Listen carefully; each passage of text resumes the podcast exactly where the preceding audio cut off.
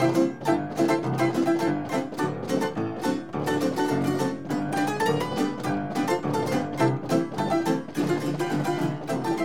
and welcome to this, the 10th episode of the second series of McManus Talks. And today I'd quite like to return to a topic we discussed in uh, the second episode of this series called Happyology, where I construct an argument around what I think uh, economic studies. Um, so it was all based around the economic problem, which is that there's uh, infinite wants. Uh, everybody wants lots and lots of things uh, an infinite number of things, and then when we combine all our wants, they are infinite. But there are only finite resources to get those wants, and therefore, uh, I, I sort of go on and talk about how economic studies, how we deal best with those constraints, how we uh, take uh, constrained resources and convert them into as much of our wants as we can, and therefore. Um, I argue that economics really studies um, how to sort of maximize happiness and therefore uh, the reason for the name of the title, Happyology. And today I'd like to use the case study of the movie La La Land um, as an example of both the power of economics and how it's important uh, to our worlds. So, just to give you a rough idea of, of La La Land for those of you who haven't engaged with it, um, La La Land is a sort of romantic comedy musical, uh, at least in, in my head. Uh, there's romance, there's comedy, and there's music, um, and it's it's very good. Uh, I would recommend it. Um, it's received 14 Oscar nominations, which uh, ties the record for the most amount of nominations. Uh, 11 BAFTA nominations, which um, at least leads the way this year, uh, and received six Golden Globe awards because that ceremony's already been and gone, and it's receiving reasonably good praise from not just me. Um, and without giving any plot spoilers, the the plot, to some extent, or the story or the narrative, resol- revolves around constrained optimization. The the the uh, the quality of the movie, at least for me, uh, beyond the sort of acting, the directing, the musical numbers. Uh, the dancing, that sort of thing, the choreography.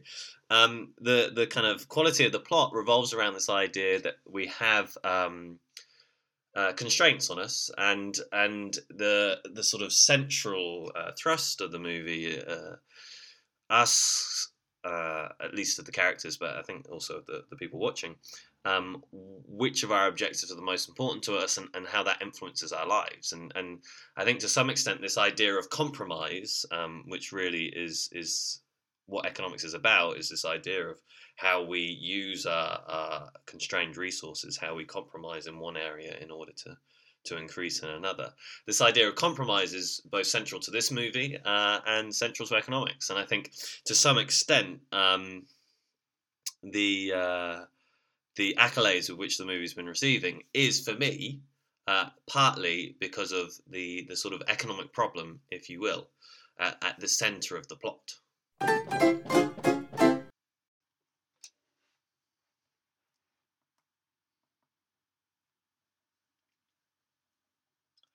This idea of compromise being important to uh, storytelling and to, to, narratives and important to success as well in, in these storytelling environments um, can also, to me, be explained um, in an analogy I made quite a lot uh, and made recently when I was abroad um, talking to school children. And that's the difference between Harry Potter and Twilight, um, where sort of again, I'll try and summarize the plots of these a little bit without um, ruining uh, the stories for those who haven't engaged with it. But Harry Potter is a world where um, there are wizards, and there are good and bad wizards, and they sort of uh, the central thrust of the story is is this battle between good and bad, both uh, person by person and and uh, generally uh, with all people.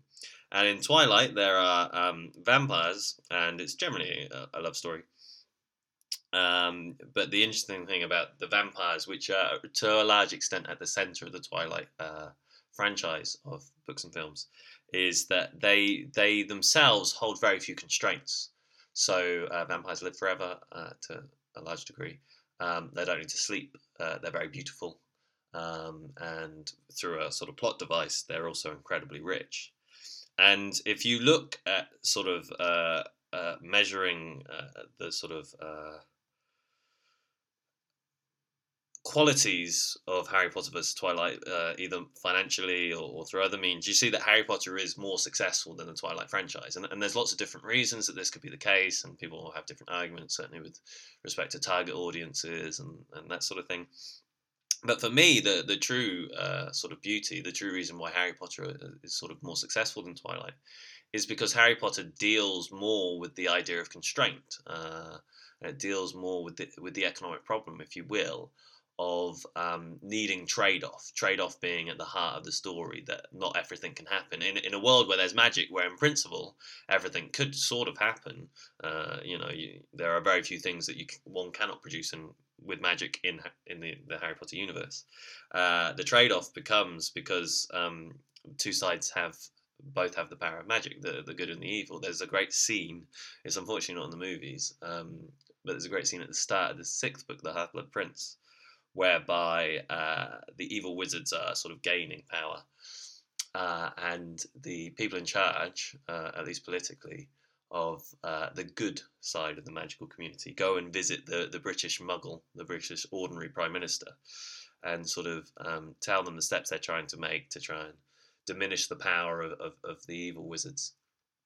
Uh, and, and it's, it's a very good chapter. Anyway, at the end of this chapter, uh, the British Prime Minister sort of finally speaks his mind. Uh, obviously, a man um, in the books.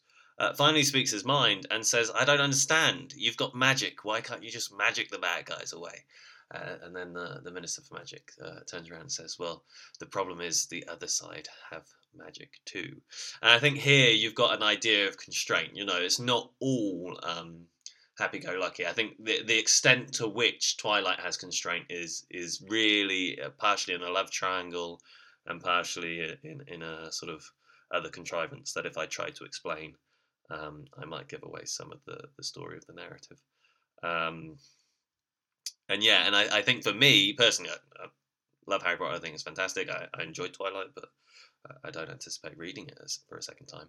Uh, but for me, the, the beauty of Harry Potter uh, against Twilight or, or just in general is the way it deals with the constraint and the way really it embraces the economic problem, the way it embraces economics, uh, if you will.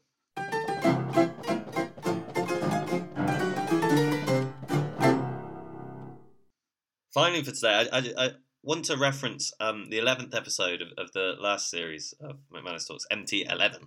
Uh, which is called In Search of Grey, um, which kind of uh, discusses. I mean, it, it, uses a particular reference of, of um, free markets, good or bad, sort of uh, discussion that was a running theme throughout the last series of, of the podcast.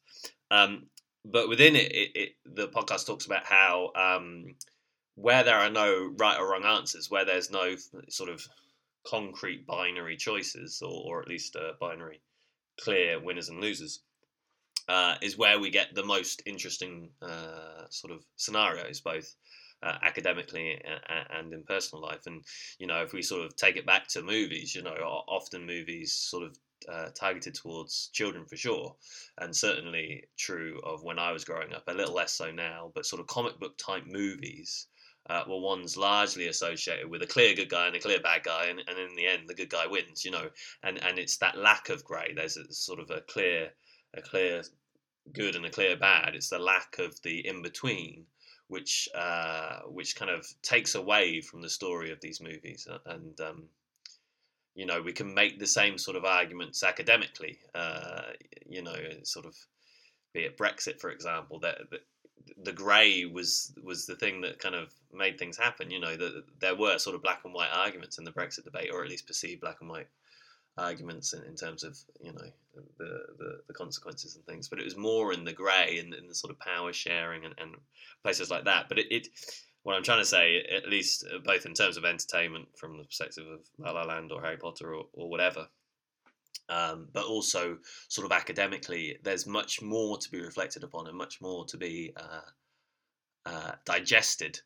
uh, in the places where there where there is this grey, where there is uh, some sort of conflict, some sort of trade off, where judgment and reason needs to be applied. Because it's here where robots can't make decisions and robots can't determine what's what's good and bad, and it's here where I think humanity comes to life to some extent. I don't know. That sounds a bit strong, but still, um, I'm trying to say that uh, movies are good because, or, or at least the movies which are good, are the movies which engage with economics a bit more than the movies which don't uh, engage with economics. To some extent, this has been a bit flippant, but I think actually, you know, if you if you're an idiot like me, uh, you certainly believe it. Um, but yeah, I, th- I, think that's kind of interesting, sort of how constraints uh, are in our lives and and and how they uh, change the way we perceive uh, different things can be kind of fun. Let me know your thoughts. Otherwise, I'll see you next time Thank you.